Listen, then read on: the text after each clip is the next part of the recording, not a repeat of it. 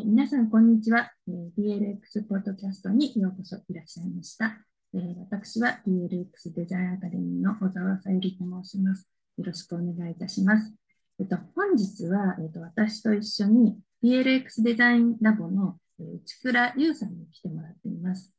今日のスペシャルゲストの先生、後ほどご紹介させていただきますが、えっと、先生に大変お世話になってな過去があるということなので、えっと、今回は内倉さんにメインのインタビュアーを、えっと、お願いしようと思っています。えー、ゆうゆうさん、ご準備はよろしいですか？はい、大丈夫です。ありがとうございます。じゃあ、えっと、バトンタッチします。よろしくお願いします。はい、はい、皆様、こんにちは。DLX デザインラボ特に研究の内倉と申します。えー、今日は、えー、東京大学大学院情報学科の教授であります、掛木康崎先生にお越しいただいております。で、筧先生は、えー、東京大学で、えー、教鞭を取られる、えー、傍ら、インタラクティブメディア研究者、そしてアーティストとしてもご活躍されています。で今回は、その筧先生があのご研究されている物理素材の特性を生かしたインタラクティブメディアの工学的研究、それからその研究をもとにした数々のメディアアート作品やプロダクトデザインへの展開について、あの、様々な角度からお話をお聞きできればいいなというふうに思っております。影先生、今日はあのどうぞよろしくお願いいたします。よろしくお願いします。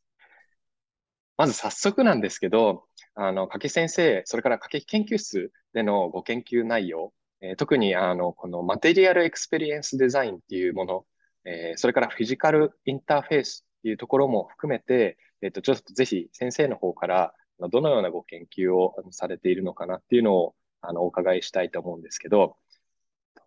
あの多分オーディエンスの方は、あの、このバックグラウンドではない方も多いと思うので、あの、もしよろしかったら、あの、結構概要のところからご説明していただけるとあのいいなと思います。わかりました。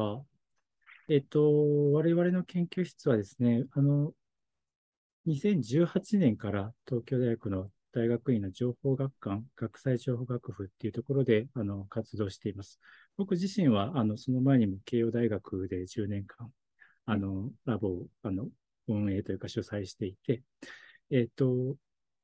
かなり学際的な領域であの活動しています。今、ラボにいるメンバーも、あの、アートとかデザインという表現系のバックグラウンドを持った人たちもいますし、えー、もちろん工学のバックグラウンドを持った人たちもいて、あとはもともとそういう学際的な領域で活動してきたっていう人もいて、もうかなり多岐にわたるバックグラウンドを持った人が一緒に活動しているというようなところです。で、えっと、その研究テーマとしては、今、マテリアルエクスペリエンスデザインと言ったりだとか、あとは今おっしゃっていただいたように、フィジカルなインターフェースの工学的研究と、まあ、作品的、えー、まあ、表現展開ということを、まあ、どあの並行して進めているというところです。で、あの、マテリアルエクスペリエンスデザインって何なんだっていう話なんですけど、まあ、デジ端的に言うとデジタル技術っていうのを使って、この物理世界のあのマテリアルですね、素材性っていうのをうまく引き出す、あるいは活用することによって、人と物だったり、人と空間だったりとか、人と人だったりとかっていうところに、新しい関係、インタラクションを作っていくような、そんなメディアを、えー、開発すること。そして、その新しいメディアができたら、どんな可能性があるんだろうっていうところの、まあ、あのシナリオ、あるいはアプリケーション、応用ですね。そういったところを開拓するような研究をしているというような感じになります。ありがとうございます。あの、今お話をお伺いした中に、学際的な領域でご活動されているという話があったと思うんですけど、あの、先生ご自身も、えっ、ー、と、研究者としてあの第一線でご活躍される一方でアーティストとしてもあの作品をあの発信されていて、まあ、ここはなんかもしかするとこう2つ分かれたものというか、それをこう、あの一度にやられているっていうのが、すごくあの、面白いなというふうに、あの、お見受けしているんですけど、かつその、教育者、それからデザイナーとしても、こう、活動されていて、なんかすごく、あの、いろんな、あの、側面を、いろんな、あの、なんて言うんですかね、あの、側面を持たれ、あの、持たれた先生だなっていうふうに、僕は、あの、一学生として、あの、そう感じていたんですけど、とそもそも、この学際的な領域に踏み込まれたきっかけだったりとか、あの、まずそのところからちょっとお伺いしてもよろしいですか？えー、っとですね。話せば長くなるんですけど、あのえっと、僕もともと工学部で学んでいて、学部生の時は、もうって言っても20年以上前の話になってきてますけど、で、もともと電子情報工学科っていうところで、あの、まあ、電気とか通信のことを学んでいたんです。で、あの、卒論ですね、ちょうどだから大学4年生ぐらいで研究を始めたときには、それこそバーチャルリアリティだったりとか、 augmented reality、拡張現実感って言われるような、そんな領域の研究室に入って、えっ、ー、と、まあ、その当時も、あの、今も VR はトレンドですけど、まあ、あの、人がコンピューターの中にこう、新しく世界を作って、そこに没入していくっていうこと、あるいはそこで生まれるリアリティの可能性っていうのがすごく注目を集めている、そんなフェーズだったんですけど、僕自身はなんかやっぱりこの画面の外側の世界をコンピューターを使ってリッチにしていく、豊かな体験を作っていくっていうところに興味があって、それこそ今でいうところのプロジェクションマッピングだったりとか、画像処理を使って、その実世界のあの、ものの動きみたいなのをセンシングしてインタラクションに使うような、そういう、まあ、最初は工学的アプローチからそういう技術を使って、この物理世界で、あの、新しいインタラクションを作れるような、そんなメディアの研究をしてたんですけど、そういうのをいろんな人に見てもらって、デモンストレーションしてもらっているうちに、これ美術館で展示しませんかっていうようなお誘いを受けたんですよね。で彼らの活動領域をよくよく聞いてみると、メディアアートっていう領域で活動している人たちだったと。僕は最初すごく、まあもちろん学生だった、けそう警戒をしていて、ある種ナンパされるようなものだったので、アーティストという人と、まあ初めて出会ったし、初めて出会ったというか、まあそこで接点が生まれたし、逆に言うと自分のやってることっていうのはそれまで工学の文脈でやってたんだけど、美術館で展示しませんかっていうアートのコンテキストを与えてもらったときに、うん、それがどういう価値というか意味を持つんだろうってことは、まあ、よくわかんなかったんだけれど、でも、まあ、や、なんかやってみようと思ったと。で、そして美術館で展示をしているうちに、だんだんその技術っていう、どうやって作るかってことだけじゃなくて、作ったものによってどういうふうにその場所とか関係が変わっていくかっていうことを見るっていうことだったりとか、そこの関係自体をある種設計する問いかけるってこと自体が僕のやりたいことに近いんだなってことに気がついて、で徐々に徐々に実はそれはアートとかデザインと言われる領域の人たちがやっていることに接点があるんだってことが分かって、で、大学院は今僕がまさに働いている情報学館っていうところ、学際情報学っていうところで僕もあの学んだんですけど、その中では工学の研究をベースにしながらも、デザインとかアートとかっていう、まあ、その時はあんまり定義っていうことに縛られすぎずに、時々アート作品として出そうとか、デザイナーとコラボレーションして、まあ、デザインプロダクトとして出そうとか、いろんなことに挑戦していった結果、あの、ちょうど狭間のところが気持ち、心地いいというか、行ったり来たりしながら活動していくことが新しいものを考える、あの、やり方になっていくっていうところで、今もそこから抜けられずにずっと、そんな、あざ、狭間で活動してるっていう感じですね。ありがとうございます。やっぱり、なんかその研究者としてあの活動や活動されている時の頭の使い方と、アーティストとしてその作品を作られている時の頭の使い方とかって少しこう異なってくるものなんですか？研究っていうものは、あの、割と、まあ、アートにおいても研究っていうのは必要なので、そういう意味では研究っていうのは全てのあの領域で必要な態度なんじゃないかと思っていますけど、ただ、サイエンスとエンジニアリングと、まあ、デザイン、アートってよく言われるような、そこのレイヤーでの違いっていうのはあるかなと思って。いて、つまりエンジニアリングリサーチ、アートリサーチ、あるいは artistic research、 design research、 scientific research っていう、それは全てにおいて成立するものなので、研究者という態度は常に持っています。ただ、これはエンジニアリングの部分に価値があるから、そういうふうに世に届けようと思ったときには、その態度で、あの、工学的な新規性だったりとか価値っていうのを世に出していくし、デザインの時にはそのソリューションとしての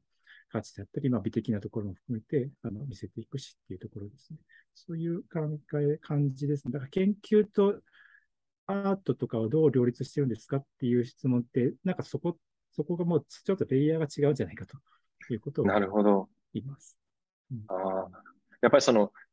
今はサイエンス、エンジニアリングのモードなのかっていうのところか、デザインなの、デザインとかアートのモードなのかっていうところの切り替えをこう、先生の中で明確に持たれながらプロジェクトを進められているっていう形。ですか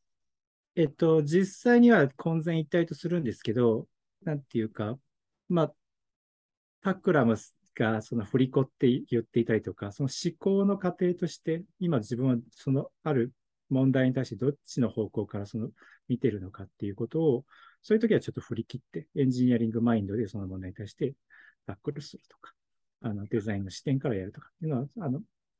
最終的には混然一体とするんだけど、そのプロセスの中では混ざらないようにっていうのを気をつけてます。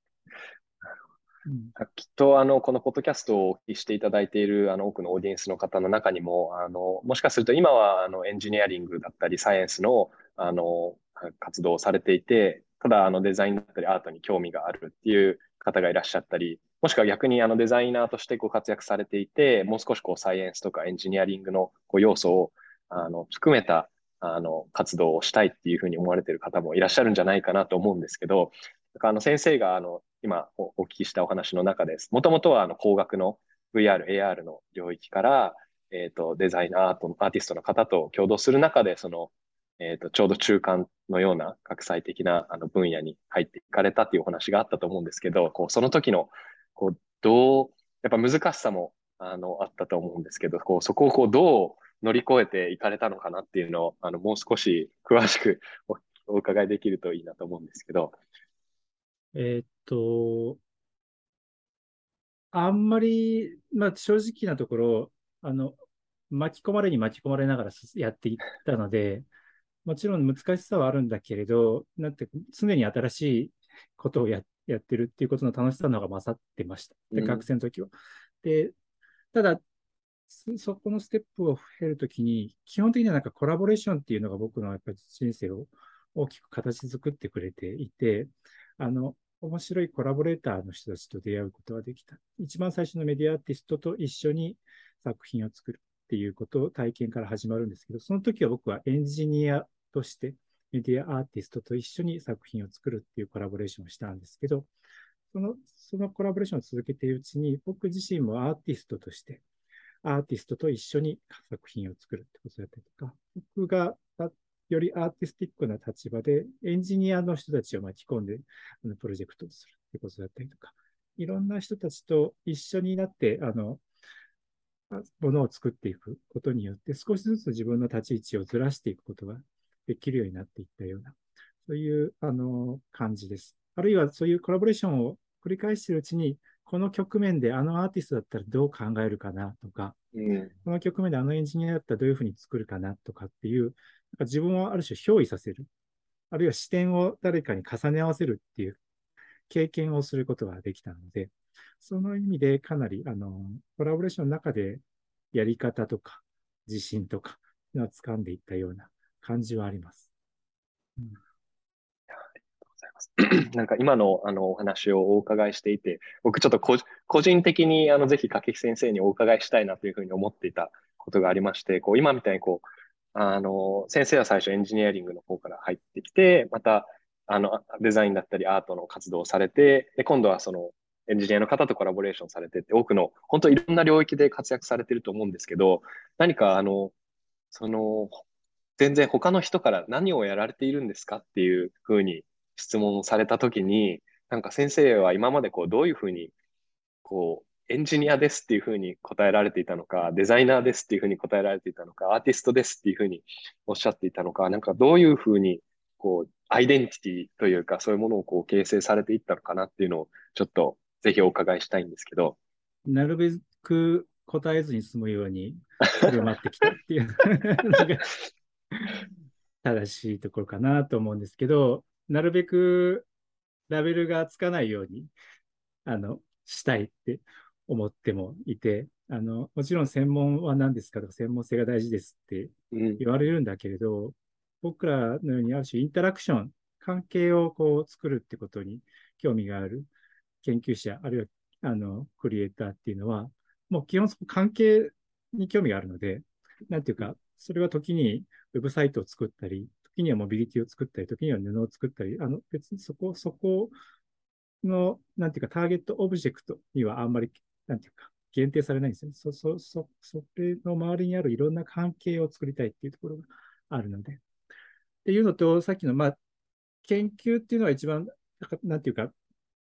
ベースにこう、あるとすると、リサーチャーであるっていう態度は、アウトもエンジニアリングもデザインもサイエンスも含むということで言うと、まあ、インタラクティブメディア研究者って言っておけば大体全部、あの、入るんですけど、基本的には何なんですかって言われたときに、あの、そう言われてもいろんな角度でものを見てるので、あの、うん。あんまり決めないでほしいっていうふうには思ってます。ああ、なるほど。やっぱそのかん、はい。あ、ごめんなさい。いやいやいや、あの、本当は決めないといけないのかもしれません。いやいやいや、いやでもなんか僕もその、本当に、これは個人的なこう悩みというか、多分きっと学際情報学部にいた時の悩みでもあったと思うんですけど、その、なんか何何をやっているのかっていうのを一言で何のデザインをやっているんですかみたいな聞かれた時に、例えばそのプロダクトですとか、建築ですとかっていうのは、あの、すごいわかりやすいなっていう思う一方で、でも今、掛井先生からあのお伺いして、その関係性を作ることっていうのが一番のあの目的で、その、それに使うメディアだったりとか、あの、アウトプットの形っていうのに縛られるべきではないっていうのをすごくしっくり、あの、来たというか、あの、すごく、そうだなっていうふうに思いました。うんうんうんね、ただ、なんていうか、間にいるからといって、エンジニアと同等の知識を持たなくていいとか、間にいるからといって、デザインは適当でいいっていうことではなくて、やっぱりそこの視点に立つときには、同等、あるいは、あの、その中での新規性、オリジナリティというのをきちんと持った上で活動しないといけないっていうことは強く思っています。なるうんありがとうございます。なんか、あの、少し、えっと、話題がちょっと変わってしまうかもしれないんですけど、今、あの、先生の活動に関して、そのサイエンス、えーそれからエンジニアリングの領域、それとデザインアートの領域と、こう、両輪でご活躍されているっていうところを、あの、お伺いしたと思うんですけど、その、研究という大きな、その枠組みと、それから、あの、最近、あの、掛木先生、それから掛木研究室のご活動として、あの、他のあの外部の企業さんと一緒にあのコラボレーションされているようなご活動もあのたくさんやられていると思うんですけど、例えばあの、えーといくつかあの事例をいただきました。メルカリさんとやられている、えーとポイモの、えーとプロジェクト、空気で膨らますことのできるパーソナルモビリティのプロジェクト、えーそれからあの ZOZO Next さん、えーと進められているような、えーとこう衣服の変わる、硬さや色が変わるような織物のプロジェクト、あの、いくつもこう研究というか何ですかね、あの大学の外の、えーと企業の方々とコラボレーションして、今度どんどんどんどんそのあの研究だったりアートっていうものを社会にこう実装させるような活動もあのされているふうにお見受けしているんですけど、えっ、と、先生のこのつ、なんていうんですかね、研究者としてアカデミアの世界でご活躍されるっていうことと、あの、それをこう社会にあの発信していく、そしてそれを企業と一緒にあの実際に作っていくっていうところの、えっ、と、またこう別の軸のいろんなあの活動っていうのをあのぜひご紹介いただければなと思うんですけど、あの、どんなことをあのやられていて、先生がどういうことを考えながらあのそういうご活動をされているのかなっていうのをあのぜひお伺いできればいいなと思うんですけどうん。うんうんうんまあ、あの、一般的に、あの、研究って、あの、ラボの中で行われるっていうふうに、まあ、お思うんですね。まあ、うん僕らも、まあ、ラボ、物理的なラボスペースっていうのがあって、そこで、ある種、えっと、研究という、あの、レイヤーというか、アクティビティとして、まあ、いろんな実験を行っています。で、えっと、それを、まあ、アートとかデザインのやり方で、まあ、エキシビションのような形で、あるいはショーケースの形で、世の中に、あの、ラボの中で成立して、その知見が論文として出るっていうことだけじゃなくて、やっぱり体験できる形で、世の中の人にこう届けたい、あるいは世の中の人たちからのフィードバックっていうのを持って次の研究を回していきたいっていうことを思っているので、そういう意味では、ラボと、まあ、ショーケースこれをエキシビションっていうものをこう行き来するような活動っていうのをずっとやってきたんですね。で、やっぱりその先にはやっぱ生活だったりとか、現場って言われるようなフィールドって言われる、その先に広がる領域っていうのがあって、そこにどういうふうに届けていくのかっていうところは、あの、大きなチャレンジであり、課題があると思うんです。でもちろんなんか、あの、研究の中でも、まあ僕らの中でもそうなんですけど、僕らができるのは基礎的な、あの、実験、あるいはプロトタイピングまでで、そこから先の実用化っていうのは、その他の人たちに委ねましょうっていう切り離し方、あるいは受け渡し方っていうのもあるし、逆に言うとそういう現場の中でのニーズだったりとか制約っていうのを持った上で、あの、もう一回ラボに立ち返って、そこから研究をしていくっていうことが重要になるっていうこともあるなと思っていて、もともとまあものづくりとかファブリケーション、まあ、もっと言うとファブリケーションの研究とかをしているっていうのがあって、ものづくりっていうのを、ある種、早い回転で回していく。っていうことを、まあ、プロトタイピングそのものを研究しているっていうところがあるので、そういう意味では、現場の中で、ある種、研究し、プロトタイプするっていうことが、まあ、だんだんできるようになってきているっていうようなことを、まあ、感じていると。で、あるいはそういうことに興味を持つ企業の人たち、あるいはその現場の人たちっていうのも一方で、あの、いるということに気づくというか、そういうつながりができてきたというところで、最近は、あの、僕らがある種研究室で作って特許を取って、さっき言ったように受け渡すってことだけじゃなくて、企業の人たちと一緒に研究するってことだったりとか、それこそ福祉施設だったりとか、いろんな現場を持っている人たちと一緒に研究をするっていうことが、まあ、研究としても新しい領域を作れるんじゃないかということを思っていて、まあ、昔からそういうふうにしたかったんですけど、だいぶ最近そういうフィールドの中で作るとか、あの社会との接点を見据えながら作るってことができるようになってきたというのがあるように思います。ドメインとしては、あの、おっしゃったように、あの、パーソナルモビリティだったりとか、えー、新しいテキスタイルだったりとか、遠隔のコミュニケーションだったりとか、あのドメインはもうかなりいろんなドメインがあって、それは研究の中でのアイディアから出てくるドメインであることもありますし、最初にパートナーとかコラボレーターがいて、その中でまずドメインが決まっていて、その中で僕らは何ができるのかなっていうふうに作っていくやり方もあるんですけど、そこはいろんな組み方で研究を進めているというような感じです。ありがとうございます。なんかあの、あの、一般的にはというか、あの、こう、研究室の研究が展示会に出ていって、それがこう、社会に出ていって生産されるというか、実装されるというか、すごく一方通行なものなのかなっていうイメージをずっとしてたんですけど、あの、先生の今のお話をお伺いして、その、フィールドから、実際の社会からもう一回フィードバックが戻ってきて、ラボの研究の方にそれがつながっていくっていう、それがまたこう、新しい研究につながるっていうのはすごくあの、興味深いなというふうにお伺いしていました。なんかあの、ちょうど今も、あの、未来館で、えっと、実装実験というか展示をされていると思うんですけど、あの、その活動もやっぱりそのフィールドの中でどういうフィードバックが行われるのかどちらかというとショショーケース、エキシビションっていうようなイメージになるんですかね。なんか今、あのー、未来館でやっているものに関して言うと、もともとリサーチというか、あの、ラボレベルで、ある種妄想が始まったプロジェクトなんですね。もともと JST のエラートっていうプロジェクトがあって、5年、6年ぐらい、それこそ工学、東大の工学系の川原先生がリーダーになって、僕は interactive matter fabrication グループっていうグループのあのリーダーをずっとやってたんですけど、その中で、あの、柔らかいロボットの研究者だったりとか、あの無線給電、エネルギーの研究者だったりとか、とても小さな回路を作るのが得意な研究者だったりとか、いろんな研究者、あるいはデザイナーとかアーティストも含めて、研究プロジェクトをちょっと長いスパンで、あの、お金をつけてもらってするってことをやっていて、その中で出てきた、あの、未来の乗り物ってどんな形なんだろうねっていう、それこそ、あれあれはニーズから始まったというよりかは、みんなの妄想からスタートしていて、柔らかい乗り物に乗ってみたい。それは気持ちいいだろうとか、もしかしたら便利かもしれないみたいなところから始まって、それをちょっとずつテクニカルに可能にするためのトライアルを、それこそラボワイドに、東大の中だけじゃなくて、いろんな人が少しずつ貢献しながら形にしていって、ようやく、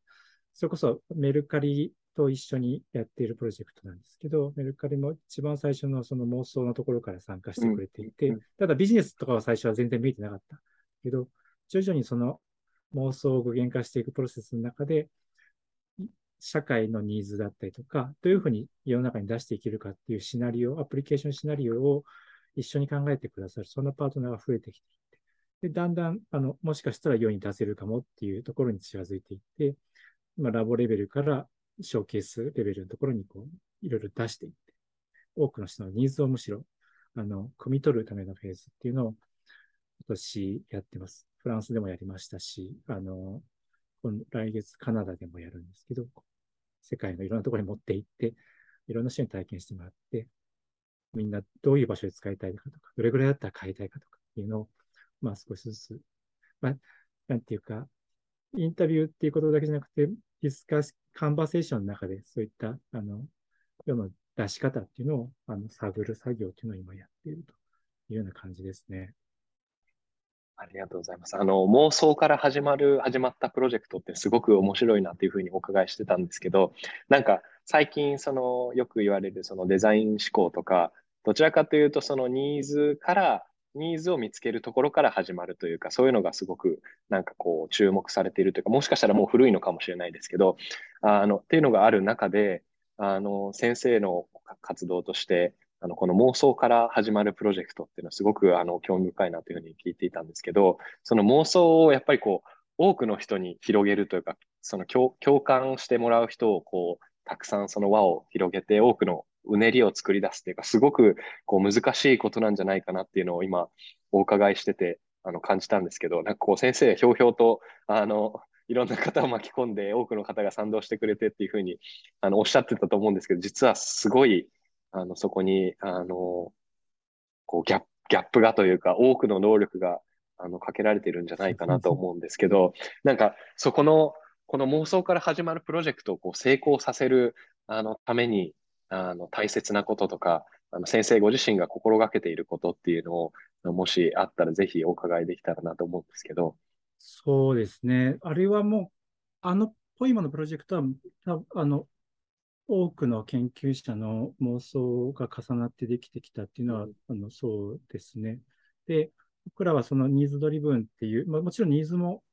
知ってないといけないし、社会のイシューっていうのを知ってないといけないんですけど、もう一つやっぱり大事な curiosity driven で、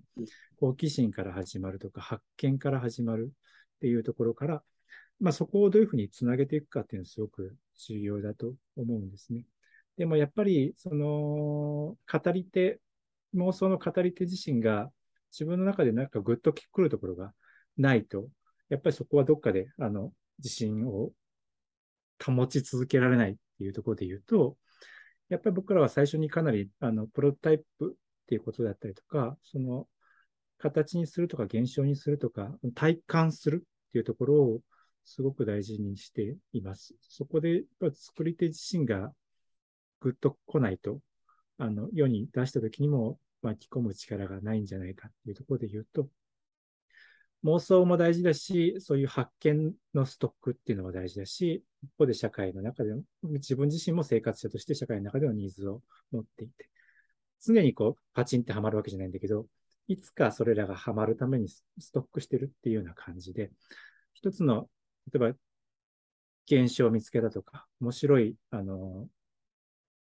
まあ、機能を見つけたときに、それを普段持っている妄想とパチンパチンパチン、あるいは生活のニーズとパチンとつなぐことができれば、そこでうまくパチってはまれば多分みんな、あの、共感してくれるものになると思うし、もちろん、あの、頭をひねりながら少しずつそこをつなげていく、ロジックを考えていくってことももちろんあるんですけど、一つのやり方で詰まっちゃったら反対側のやり方で、あの、その先を進んでみるみたいな。妄想とその実験と、まあ、生活者としての態度っていうのを行ったり来たりするような、そんな感じなんじゃないかなと。このなんか妄想をこう常に膨らませているというか、こうストックしていたりとか、生活者としての視点をこう常にこうアンテナを張っているっていう、そういうあのこう考え方っていうのはもう、影先生ずっとこうこうナナチュラルにというか持た、持たれていたような、そういうあの姿勢なんですか？うん妄想、妄想はずっとしてますね。してますね。というか なんか、はい。最初からそうですね。なんか、こんな街の中がこんなになったらいいのになとかっていうのを、小学生の頃からいろいろ書いたりしてましたね。うん、そこはあんまり、はい。なんていうか、意識的に、妄想だけはなんか意識せずともやってるな気がしますね。うん。まあもちろんそのシャープさとかはちょっとわかんないですけど、あの、こう、ぼんやり考えるみたいなのがしか好きは好きですね。うん。もともとじゃあ、あの先生はこうエンジニアリングを専攻されつつも、やっぱりそういうこう、ああの、もも妄想というか、こう、アイデアを考えたりとか、こうだったらいいのになとか、こういうのがあったら面白そうだなっていうところは、もう本当に無意識的に、あの、持たれていた興、興味だったっていう感じなんですかね。うん、そうですね。そっちの方が自然で、エンジニアじゃないんですよ、僕。あの、あんまり、あんまりというか あの、それこそ、コンピューターとかも全然触るのも遅かったし、技術的なところも全然ついていけなかったし、ただ、あの、どうなるかわかんないから、あの、工学をまず学ぶっていうところから、世の中があまりにわかんないから、工学から、作り方から学ぶっていう態度で工学に入っていったので、そういう意味で言うと、あの、根っからのエンジニアじゃないというところを常に自分は思っていて、ただ、うん、そうですね。そうむしろエンジニアできちんとああるためにあの学ぶみたいなことは今もやってます。ありがとうございます。なんかあの、ぜひ、あの、その先生のい、いろんなこう領域を横断しながら、あの、今やられている活動、それをこう今度、研究を社会にこう持っていって、またそこから研究にフィードバックされていくような、そういう活動を、あの、この後、えっと、今日はあの、ポッドキャストの中で、あの、音声のみのあのメディアであのお聞きしたんですけど、あの、それをぜひ、あの、この、この後9月のあの末ですね、9月の29日、えと、今度はオンラインショートプログラムということで、もう少しこう、お時間をとって、あの、先生のやられている、あの、活動、まあ、研究活動、それから、あの、表表現活動っていうんですかね、制作活動っていうところの、あの、学びを、あの、多くの人に、あの、お伝えしていただけるということだと思うんですけど、ちょっと最後に、あの、ぜひこの9月の、えーに予定しているオンラインショートプログラムの、あの、内容について、あの、少しだけ、あの、ぜひお伺いできればなと思うんですけど、えっと、そうですね。そのワークショップは、あの、まあ、参加される方に応じて、あ少しあのカスタマイズ、インタラクティブにしようとは思ってますけど、基本的には僕らが今取り組んでいるマテリアルエクスペリエンスデザインという、その素材っていうところと体験の設計をいかにつなぐかっていうところですね。素材から体験を考えるっていうところを、の、まあ、プロセス、エッセンスみたいなところを、一緒に、あの、獲得してもらえるような、そんな内容にできたらいいなと思っていて、まあ、ものが、あの、動的に形を変えるっていうことだったりとか、動き始めるってことだったりとか、あの、色が変わるとかっていうこと。今までスタティックに振る舞ってきていた物体、物質っていうものが、ある種動的な変化だったり、応答性っていうのを獲得していたときに、僕らのあの生活だったも含めた周りとの関係性っていうのはどういうふうに変化し得るだろうっていうことを、まあ、それこそ一緒に妄想してもらいたいなと思っていて、まあ、ファッションも変わるかもしれないし、コミュニケーションも変わるかもしれない。まあ、衣食住、いろんな観点で変わり得ると思うんですね。まあ、そういったところを少し、まあ、もちろんあのトピックは絞りながら、皆さんと一緒にその技術的な動向というのを抑えつつも、その先に広がるあの世界っていうのをあの想像するってことをご一緒できればいいなと思ってます。ありがとうございます。今日のあの先生のお話をお伺いしていて、やっぱりそのある現象をこう見たときに、それがどういう体験につながっていくのかとか、どういうことが、どういう新しいあの体験ができるのかとか、面白さがあるのかっていうところをどんどんどんどん妄想していく、そういう好奇心を持って、あの次のワークショップにあの臨むっていうようなこのが大切になるんですかね。そうですね。あの、そこはぜひ持っていただきたいと思います。そこで、そうですね。うん、まあ、好奇心が生まれるような体験になったらいいと思うし、まあ、あの、逆に言うとそこを隠さずに、あの、参加して いただければいいんじゃないかなと思います。うん、ありがとうございます。ありがとうございます。今日は、あの、最初先生のあの研究内容のところからお伺いして、えっ、ー、と、その後、ちょっと僕も個人的にずっと、あの、興味を持た持たせていただいた、その研究者であり、教育者であり、アーティストであり、デザイナーであり、研究という立場は、こう、すべての領域で、あの、共通しているという話だと、だったと思うんですけど、あの、そこで活躍されている、あの、面白さというか魅力についてお伺いして、えー、先生が描いているその研究を今度社会とどういうふうにこうループを回していくかっていうところまで